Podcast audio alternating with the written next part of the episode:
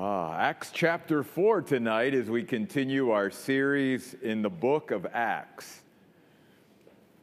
And as we come to Acts chapter 4, just a couple of things to set the context of where we are.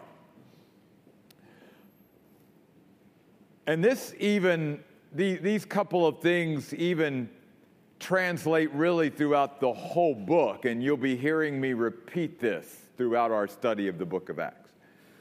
One of the things that Luke wants Theophilus, the person that he wrote this book, to remember and be reminded of is that Jesus is keeping his promises. Jesus said, I'll build my church, and the gates of hell will not prevail against it. And so, the story of Acts is not just the story of what the Holy Spirit is doing and the difference that He is making in God's people's lives. It is a picture and a portrait of the invisible Christ marching Himself through history, and that He is invincible, and that no one is going to stop Him or His plan and purpose that He has for His church, for His people, for the world. And yet, at every turn, we do see resistance and opposition. With every step that the kingdom of God advances, you see resistance and opposition and challenges being put forth at every turn. And you and I need to remember that principle and be reminded of it both in our personal life and in our corporate life. In other words, every step of advancement you and I take personally will be met with opposition and resistance.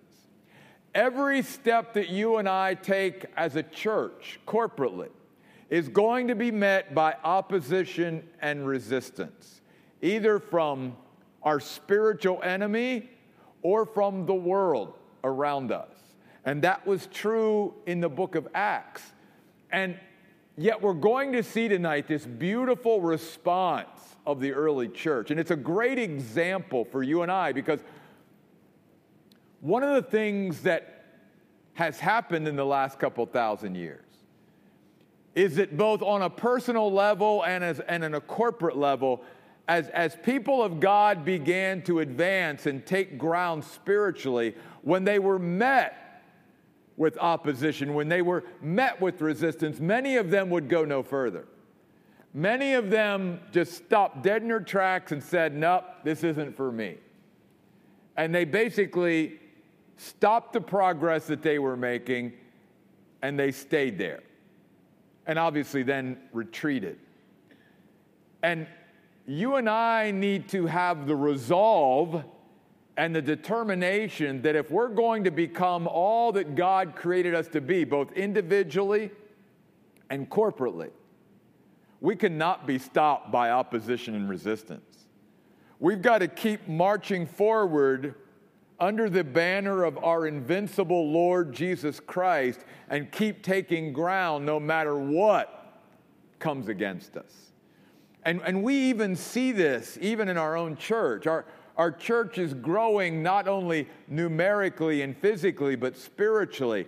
And yet there's a lot of things coming against us, both individuals in our church, families in our church, and then us as a church. There's things that's happening. Uh, I personally believe that this sort of pause that we are on with the, the town of Gilbert over the whole traffic thing out here is just spiritual resistance, okay? And you and I have to be okay with dealing with it. Otherwise, we'll never keep making the progress that we should and could. So, we're going to see all this in Acts chapter 4 tonight. And as we get into it, though, a couple of other things I want to point out. First of all, you'll see down through this passage again five times where not only are these people partnering with the Holy Spirit, and you and I need to do the same, but we see here with the names Peter and John, you'll see it in verse 1, Peter and John. You see their names again together in verse 7. You see their names together again in verse 13. You see their names together again in verse 19. And then finally in verse 23 Peter and John, Peter and John. Peter and John have formed a partnership, a spiritual partnership. God doesn't want us out there doing life and ministry on our own. He wants to bring a partner or partners into our life because here, especially, they're not just doing life and ministry, they are on the spiritual battlefield. And the arrows of the enemy are flying at them. And just as it is important when, when someone would be literally on a physical battlefield, fighting a military battle, that you want to know that you have brothers in arms and sisters in arms, if you will, who are standing with you in the heat of the battle, that same principle is true in the spiritual realm as well. We all need to know that there are those spiritual soldiers of Jesus Christ that are willing to be at the very front lines of the battle and stand with us and partner with us as we're on the battlefield making progress for the Lord. And that was Peter and John. So thank God if you have a partner in Christ. And if you don't, pray for one. Because too often as Christians, we're out there trying to fight our battles, not only, you know, uh, not even partnering so much with the Lord, but even having a, a human partner to partner with as well. And no wonder then the uh, discouragement that can set in, and just the overwhelmingness of it all uh, when you're on the spiritual battlefield. So there's that. But then you'll notice in the first couple of verses how this all sets up. It says, while Peter and John were speaking to the people, notice here comes the opposition, here comes the hostility, here comes the antagonism. The priests and the commander of the temple guard and the Sadducees came up to them, and they were angry, displeased, annoyed, even offended that they were teaching the people and announcing in Jesus the resurrection of the dead. If, if in Jesus was resurrection, then that meant Jesus rose from the dead, the one that they killed. And it also is a reminder of even what Jesus said. He said, Because I live, you will live also. And you and I have hope in our future resurrection because Jesus Christ is very much alive and he conquered death, and now he promises all his followers that we will conquer death as well. In him. Notice that. In Jesus is the resurrection of the dead. So they seized them Put them in jail, verse 3, until the next day, for it was already evening. And yet, and yet, notice now verse 4. In spite of the antagonism, the hostility, the opposition, the intimidation that these religious leaders of Israel are trying to bear upon Peter and John and the other followers of Jesus Christ, notice God is at work. God is still moving in the midst of all of it because many of those who were listening to the message believed, trusted, placed their faith in Jesus, and the number of men came to about 5,000. If the number of men were 5,000, then add the women and children, this would have been quite a multitude of people who came to faith in Jesus Christ. But notice, they were coming to faith in Jesus Christ as the church was facing opposition, as it was facing resistance, as it was getting pushback. You see, God is saying to his people, it's not going to be easy.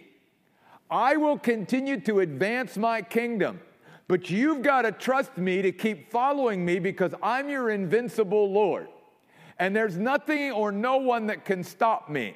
But that doesn't mean that there's not going to be pushback from Satan, from the demonic world, from the world itself.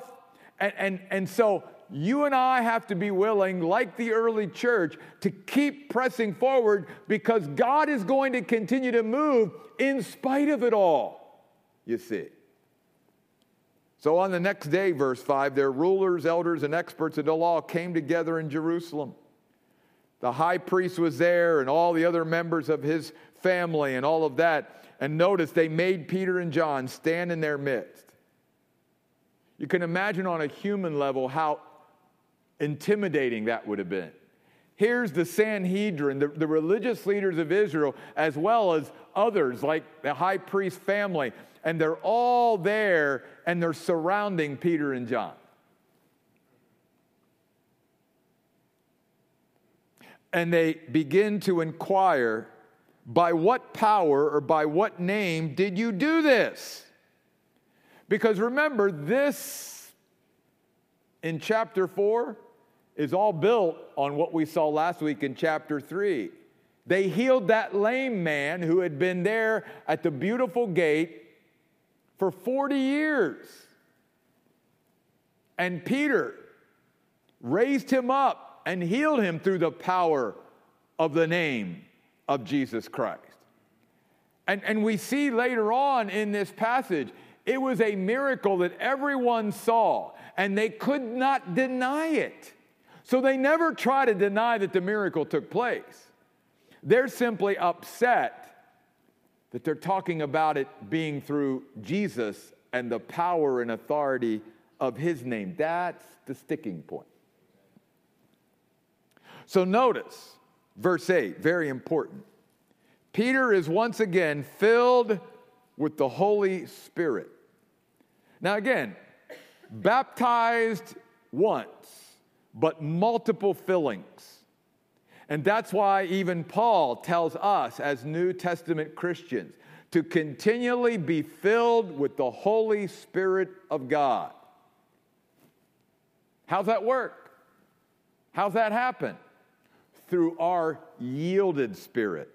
You see, it is through us yielding our spirit that then allows the Holy Spirit to exert His influence in our life and His power through our life. If we are not yielded to the Holy Spirit, then He cannot exert the influence and the power that He wants to exert in our lives and through our lives. So, in a sense, we've got to come as willing and sort of empty vessels and, and say, Spirit, fill me. I, I'm going to turn it over to you. I'm going to let you control me instead of me trying to control the situation. I'm going to let you be the primary influence in my life, not me or anything or anyone else. I'm going to turn the controls over to you. And when we come to the Holy Spirit, the third person of the Trinity, with that kind of attitude, with that kind of mindset, the Holy Spirit then will fill us and become the primary person, if you will, in control of our actions, of our speech, and again, will amplify everything in connection with God and will enable us and empower us to, to go way beyond what we could ever do on our own. You see, that's what the filling of the Spirit does. And when the Spirit does that. There's something else that happens that I want to point out because it's so prominent in this passage. And that is, I want to take us back to the words of Jesus regarding the coming of the Spirit. He says in John's Gospel, chapter 16, and when the Spirit of truth comes, he will not only guide you into all truth, he will glorify me. In other words, you and I know when the Spirit of God is in control of any situation or circumstance when Jesus Christ is exalted, when He is lifted up, when He is raised up, when He is the center of attention and focus, guess what? It's the Holy Spirit behind it. Jesus even said, He's not going to draw attention to himself. That's not the role of the Holy Spirit. The Holy Spirit's role in the plan of God is not to draw attention to himself. The Holy Spirit's role is to get people to look to Jesus. And I want you to see that throughout this. Notice how Jesus is, in a sense, the linchpin of everything. I mean, first of all, that's what's got the religious leaders of Israel so riled up. It wasn't even necessarily that a miracle took place or a healing took place, it's the fact that it was in Jesus or through the name and power and authority of Jesus. So notice what Peter says in verse 10. He says, Let it be known to all of you and to all the people of Israel. It was by the name, the power, and authority of Jesus Christ the Nazarene. Then notice what else Peter says, verse 11. This Jesus that you crucified, who's been raised from the dead, it's because of him that this man not only stands healthy, but also Peter is declaring, oh, by the way, he's the very cornerstone of God's plan. Peter loves rocks. I think ever since Jesus said, Your name's not going to be Simon anymore, it's going to be Peter, a rock, I think Peter loved that idea. And Peter immediately is saying, But you know who the real ultimate rock is? It's Jesus Christ. He is the cornerstone of God's plan. And every Jew that knew their Old Testament knew exactly what Peter was saying. That Jesus Christ was not just the cornerstone of God's plan, that meant he was the Messiah. That's what that meant. And then notice what Peter goes on to say, verse 12 that in salvation there is no other name. In other words, Peter is saying, when it comes to salvation, it is all about the absolute exclusivity of Jesus. There, there is salvation in nothing else or no one else. It's all wrapped up in Jesus. I mean, over and over again. What are we seeing here? The Holy Spirit is glorifying Jesus through Peter. Peter saying, Yep, the miracle happened because Jesus made it happen. Because you didn't kill him, he's still alive, and he's orchestrating things from heaven. It's by his power and authority. And this Jesus, you've not only not killed him, but now he's become the very cornerstone, the very foundation of all that God is going to do throughout the rest of eternity. And God is saving people, just as these thousands of people have gotten saved today. And you know how they got saved? The only way someone can get saved, and that's through Jesus. Now, even you and I know today, right? That's not politically correct. That's not popular to preach that salvation is only in Jesus. But let me tell you something it's biblically correct, and it's what God has revealed in His Word. And as long as I'm the pastor of this church, that's the only message of salvation we're going to preach and teach here is that salvation is only through Jesus Christ, period. There is no other salvation, just as Peter preached. Notice also in verse 13, all these people saw the boldness the resolve, the fearlessness of Peter and John. And they were like, these guys didn't go to our seminaries. These guys didn't graduate from our Bible colleges, and they're just ordinary. There's nothing special about them. But guess what? They recognized these men had been with who? Jesus. And you know what that means in the original language? It literally means that Peter and John had the marks of Jesus. Oh, isn't that a great term? I mean, when you think about the marks of Jesus, you even think about the scars that he will carry throughout eternity on his body from, from the sacrifice of the cross and from his crucifixion, and, and how we see that his followers, his faithful followers, his devoted followers, in a sense, are carrying the marks of Jesus, not in a physical way, but, but in a spiritual way. They, they see that these guys speak and act and, and have a, they're like Jesus. They have the marks of Jesus. Oh, that that would be true of us. Now, notice verse 18. Again, it's all about Jesus. Why are they upset? The religious leaders basically call them in, again, because they cannot deny the miracle. You see that there in verse 16. But they say to Peter and John and the others, they are ordering them not to speak or teach at all in the name of Jesus. There it is again. Boy, isn't Jesus a troublemaker? The one that they thought they got rid of is now the one behind everything that's happening. And, and it, listen, even in our day and age, you know, you can talk about spiritual things with other people and really not get too much of a of have an issue. You can even talk about God in a general sense, and you're not going to really stir up anything or get any kind of opposition, antagonism. But you bring up the name of Jesus, oh my, that's where things go off the rail. and you know why? Because Satan hates Jesus. And Satan is behind all opposition to Jesus. And Satan is the one, not that, not that they're not responsible, but Satan is the one behind all human opposition to Jesus. They're just willing participants. But it's Jesus. It's the name of Jesus. It's the person of Jesus. He's the one that stirs the pot. And you see it here. But make no mistake about it. Why is Jesus front and center in everything that's going on here, including everything that Peter and John are speaking about and saying and testifying to? Because the Holy Spirit's in control of the situation.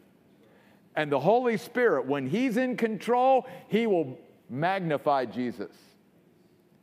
And hopefully that will always be said of us, both individually, personally, and as a church.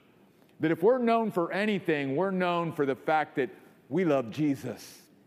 We celebrate Jesus. We want to extol and lift up Jesus. We want to magnify him in every way that we can because when that's happening, that means the Holy Spirit of God is in control of the situation. In fact, a couple more. Notice over in verse 27, Peter talks about the fact that every one of the, the Romans and, and the Gentiles and the people of Israel, they assembled together against who? The holy servant Jesus that God had anointed. And then he says, But listen, as they prayed, God began to move and work through them again. They were doing miraculous signs and wonders, verse 30. And guess again, through the name of your holy servant, Jesus. One other, verse 33, they were giving testimony to the resurrection of the Lord Jesus. I mean, over and over and over again. It was all about Jesus. And that there was salvation in no other. Now, I want to go back and pick it up in verse 18. Again, we can't truly appreciate the intimidation that the religious leaders of Israel were attempting here. It was not only that there were many, many of them, over a hundred, and here's two of Jesus' disciples, right? And they were trying to put the pressure on them to keep their mouths shut. It's exactly what the world tries to do today. Don't talk about Jesus. Don't worship Jesus. Don't praise. You know, no. That's never going to be something that you and I are not going to face opposition and resistance and, and all of that too, because it's always been that way. I love the response, though, of Peter and John. Look at verse 19 whether it is right before God to obey you rather than God, you decide. But it is impossible for us not to speak about what we have seen and heard. Literally, in the original language, Peter and John are saying, We are absolutely not able not to speak. In other words, they are testifying to the fact that there is a greater power operating within them than the power that is opposing them. Oh, that's, that's something you and I need to grasp a hold of. Because that's the way God wants us to live through the presence and power of the Holy Spirit. Because will there be pressure and power outside, externally coming against us as Christians and as a church? Absolutely. Jesus foretold it. He predicted. He wants his followers to understand that's all part of God's plan. But he's saying through your partnership with the Holy Spirit, the Holy Spirit, because He's God of very God, is a greater power than any power that's coming against you. And therefore, just like Peter and John, we can withstand the pressure and we can withstand the powers coming against us because greater is He who is in you than He who is in the world. And that's why Peter and John says, well, you know, you guys decide for yourselves, but we're not going to stop speaking. Because we have a Holy Spirit, the Holy Spirit of God in us, and He's not going to permit us not to speak. He, he's just bubbling it up, and it, it's got to come out. So forget it. The power within us is greater than the power that's coming against us. You and I need to live with that principle and remind ourselves whatever pressures and whatever power is coming against us, the power inside of us is greater to withstand it and resist it and push against it. And that's exactly what Peter and John were saying. Well, notice verse 21. After threatening them further, they released them, for they could not find how to punish them because all the other people, they were having a worship service. They were praising God and glorifying and celebrating God because of what happened. Why? Because the man on whom this miraculous sign of healing had been performed was over 40 years old. From 40 years, this poor man was lame. And now he was leaping and praising God as we saw in Acts chapter 3, all because of the power and authority of Jesus Christ and how Jesus was working through his followers, just as Jesus wants to work through us today but he needs to have yielded souls who will yield our will and, and everything that we have to the Holy Spirit and let the Holy Spirit take over. And when the Holy Spirit again takes over, He's the divine amplifier. He's going to ratchet everything up in our lives. And all of a sudden, we're going to start seeing and and, and being able to do things and speak things and all of that that we never could before because we're in partnership with the Holy Spirit and He's carrying us way beyond our own abilities, way beyond our own abilities.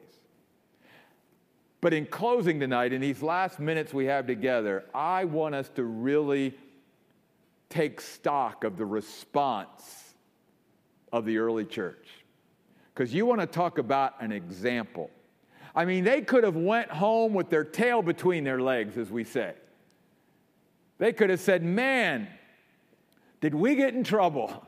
We were brought before, you know, the hierarchy of Israel."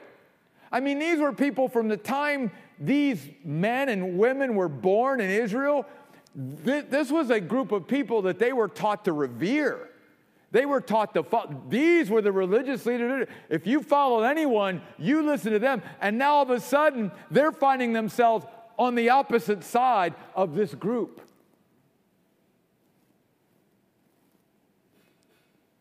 And they could have even said, you know what? This isn't worth it. Look at how our lives are all upside down now because of us putting ourselves out there. Look at how it's going to upset our families. In a sense, Acts chapter 4 is a, is a great chapter that reveals to us the cost of discipleship. The cost of being a disciple of Jesus Christ. It's going to cost us something if we want to faithfully follow the Lord. And you see that happening here. Was the cost too great? No. Look at how these folks responded. And I want us to zero in on this because you and I can practice the same principles that they exercised in their response to this intimidation, opposition, antagonism, and threats by their spiritual enemies. What did they first do? Verse 23. When they were released, Peter and John went where? To their fellow believers. They huddled together with their spiritual family. Oh my goodness. Who did they go to? Their brothers and sisters in Christ.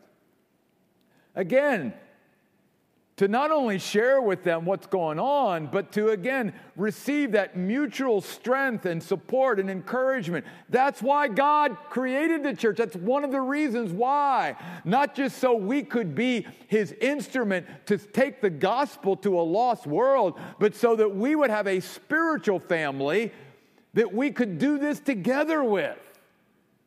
And so often in our lives, you know, things happen in our life and, and we're going through hard times and whatever, and we try to get through it on our own instead of coming together with our spiritual family and huddling together with fellow believers. That's what they did.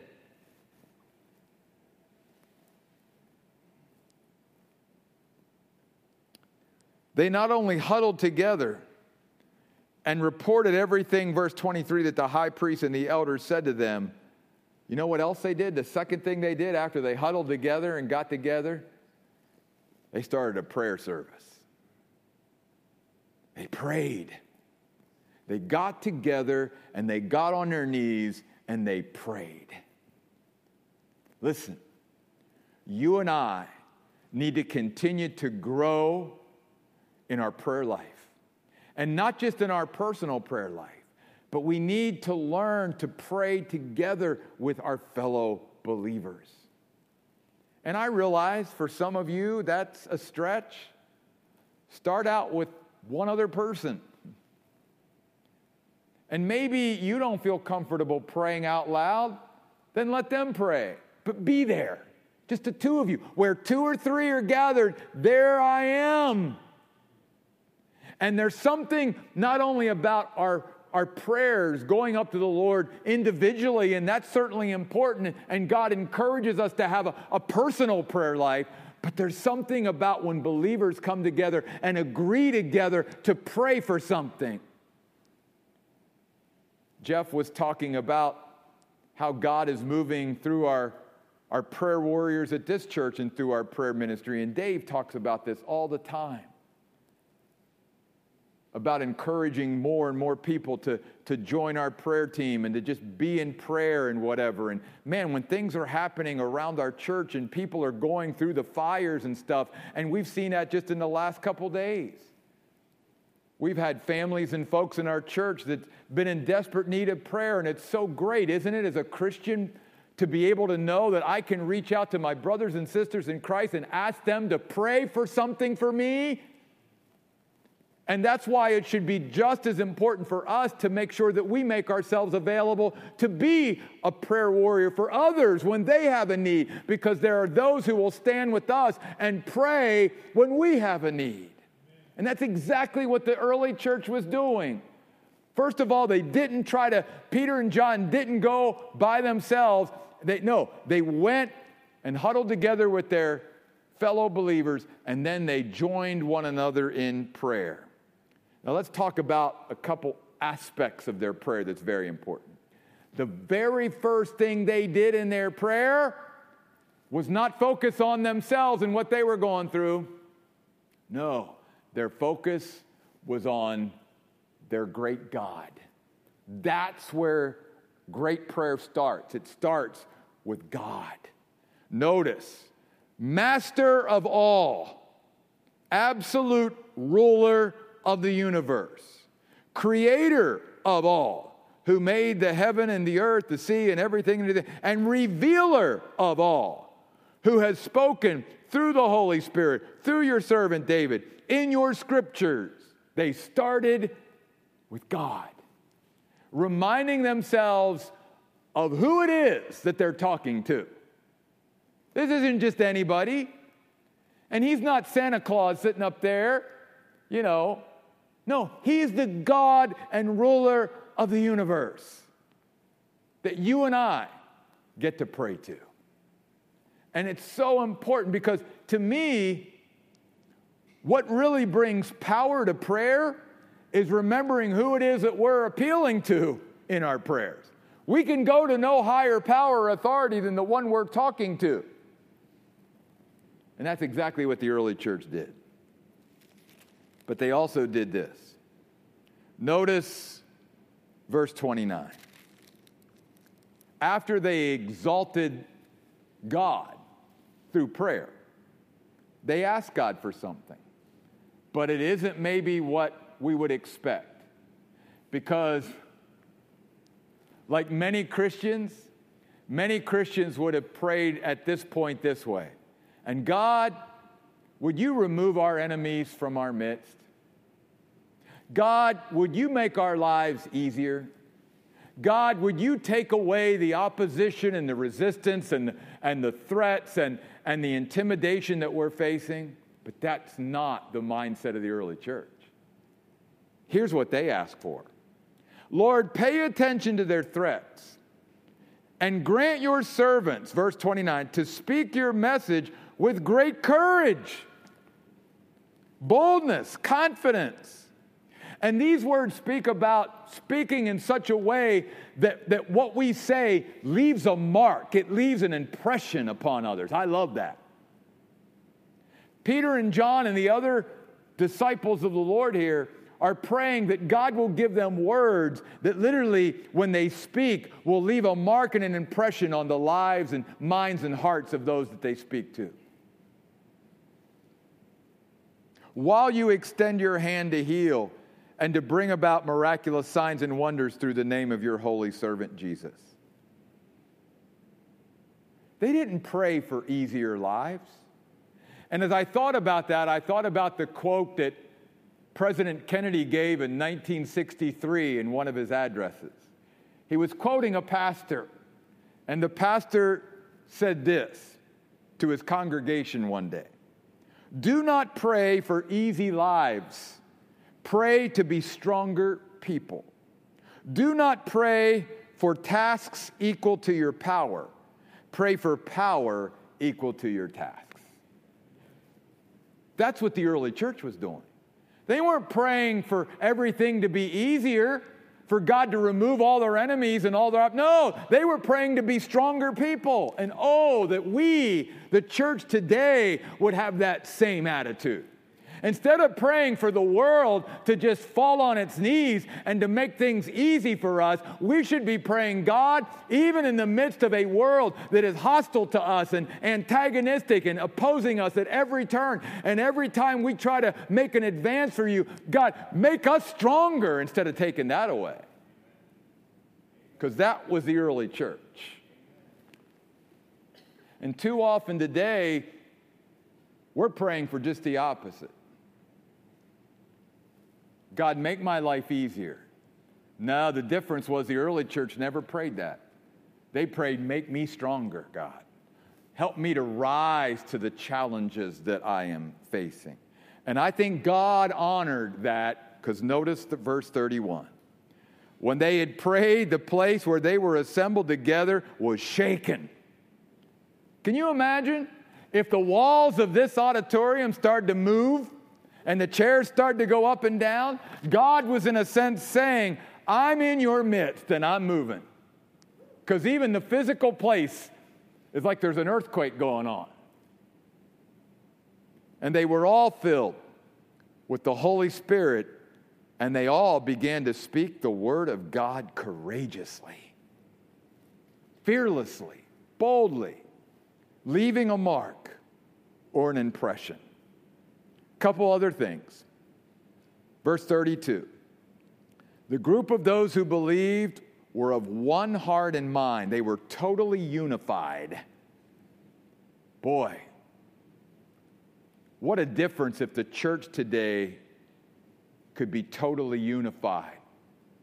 That all of us, even at the oasis, could be of one mind because we're all being controlled and influenced by the Holy Spirit because the Holy Spirit isn't going to lead us as His people to compete with one another, but to complement one another and to be all going in the same direction.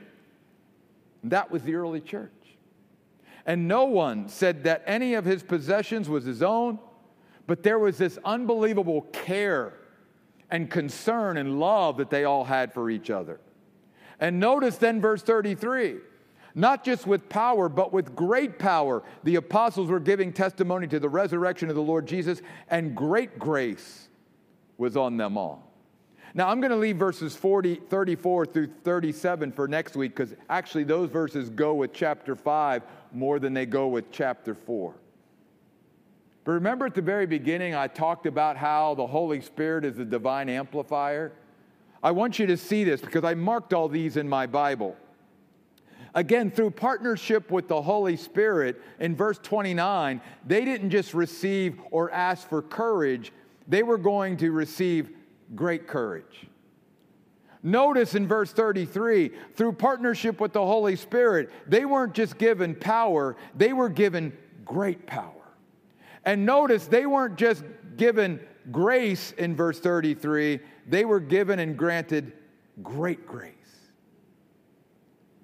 That's the difference that the Holy Spirit makes. He just raises the level of everything in our lives. And He wants to do the same thing in us and through us today. You and I can basically live our lives and navigate our existence on this earth and respond the same way they did. We can say there's a power greater inside of us than the power that's against us. And we can withstand whatever's coming against us, whatever the pressure is. And we're going to huddle together continually and regularly and consistently with our spiritual family, our brothers and sisters in Christ, because we draw strength and encouragement and support from being together as God's people. And we're going to pray.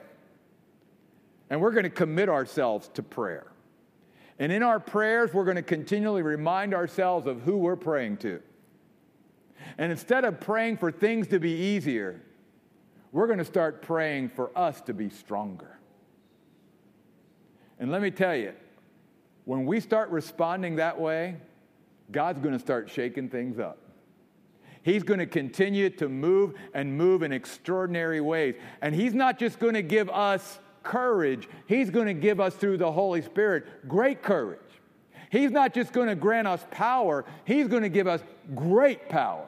And He's not just going to bestow grace, He's going to bestow great grace. Because that's what the Holy Spirit does. Father, we thank you tonight for the opportunity we've had to be in your house. Thank you, God, that we have times throughout our week where we can huddle together and be together, God. And Lord, I, I pray that we would follow the example of those early Christians God, that we would continue to be a part of advancing your kingdom on earth in spite of the opposition and the resistance and the pressure that comes against us. God, would you grant us at the oasis great grace, great power, and great courage through your Holy Spirit? We pray in Jesus' name. Amen. Hey, two things real quick. Don't forget, ladies, Bible study for you gals starts tomorrow, 9:30 in the morning, 6:30 in the evening. You can still be a part of it. We'd love to have you out. And then, uh, if you're a parent, especially of youth, uh, there is an app uh, called the GroupMe app uh, that our youth are using to get word out about upcoming events and activities. You can talk to Bethany Johnson or my son Steve about that or figure it out. We'll help you navigate that so that you don't miss out on what's coming up with our youth group. Thank you guys so much for being here. We'll see you next week.